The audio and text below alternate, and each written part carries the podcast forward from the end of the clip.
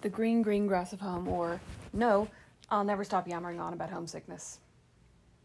I've been looking up flights to Ireland to go home one last time before I begin the process of applying for my green card, after which point I won't be able to leave the country, or rather, re enter the country until it's been granted. Flights are too expensive though. Post COVID staffing issues, among other things, have cut down on flights going to and from Fort Wayne, and the cheapest I could find was under $1,000 with two stops. It was just under $1,000 with two stops. I'd be flying with Atlas, who's about to turn one and getting more and more active by the day. More than one flight transfer, and I fear he'd turn feral. In any case, engaging a lawyer to handle my green card application is costing more than $7,000. Another $1,000 for a last minute flight home to cuddle my dog seems an unnecessary expense. It's weird though.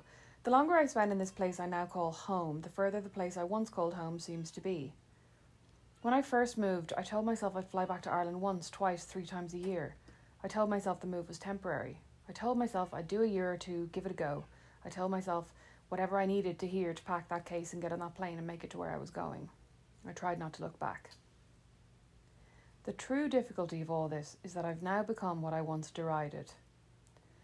I've never had much patience for emigrants who spend their lives talking about the old country, reminiscing about what life used to be like before they left their home, as though they had no choice but to stay gone. Why don't they just go back if they miss it that much? I thought rather uncharitably, not really taking into account the myriad factors that might affect such a decision. It never occurred to me that they might have a family in the new country stepsons, a partner, a regular coffee order at their local cafe, a familiar repartee with the cashier at their closest supermarket, a family quite separate from the family they'd left behind. All the small things that make somewhere home. I think about and talk about Ireland all the time. I tell our boys about what we what we say in Ireland instead of sidewalk, about how we take our whipped cream unsweetened. I regale them with thrilling tales of being able to park up the road from the primary school and walk down the road hand in hand. They're forced to hear about the farm I grew up next to and the way it can rain and shine and sleet and snow all in one day and what a 99 is and how kids can go into pubs in Ireland and eat toasted cheese sandwiches and crisps, chips of course, while their parents have a drink and watch some variety of sports. I feel sorry for them having to listen to all this, but I feel sorry for myself too, having to think about all this all of the time. Everything in Indiana reminds me of Ireland, both the familiar and the unfamiliar. The green fields make me heartsick for the views from my parents' house. The earnestness with which my every statement is met makes me yearn for the Irish wit and sarcasm I'd taken for granted.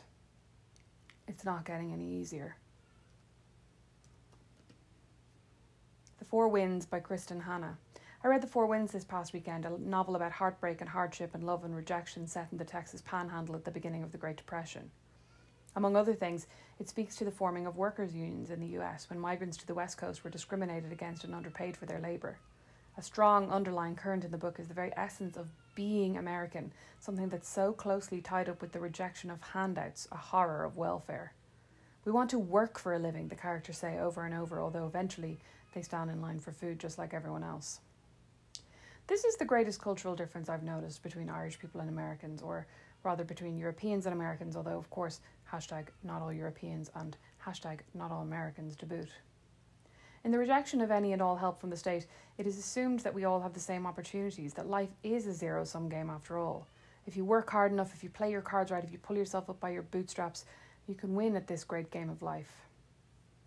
I have more thoughts about this, but they're garbled, a kind of word stew at the back of my homesick brain. I'll get there eventually. In the meantime, The Four Winds is very good. Highly recommend.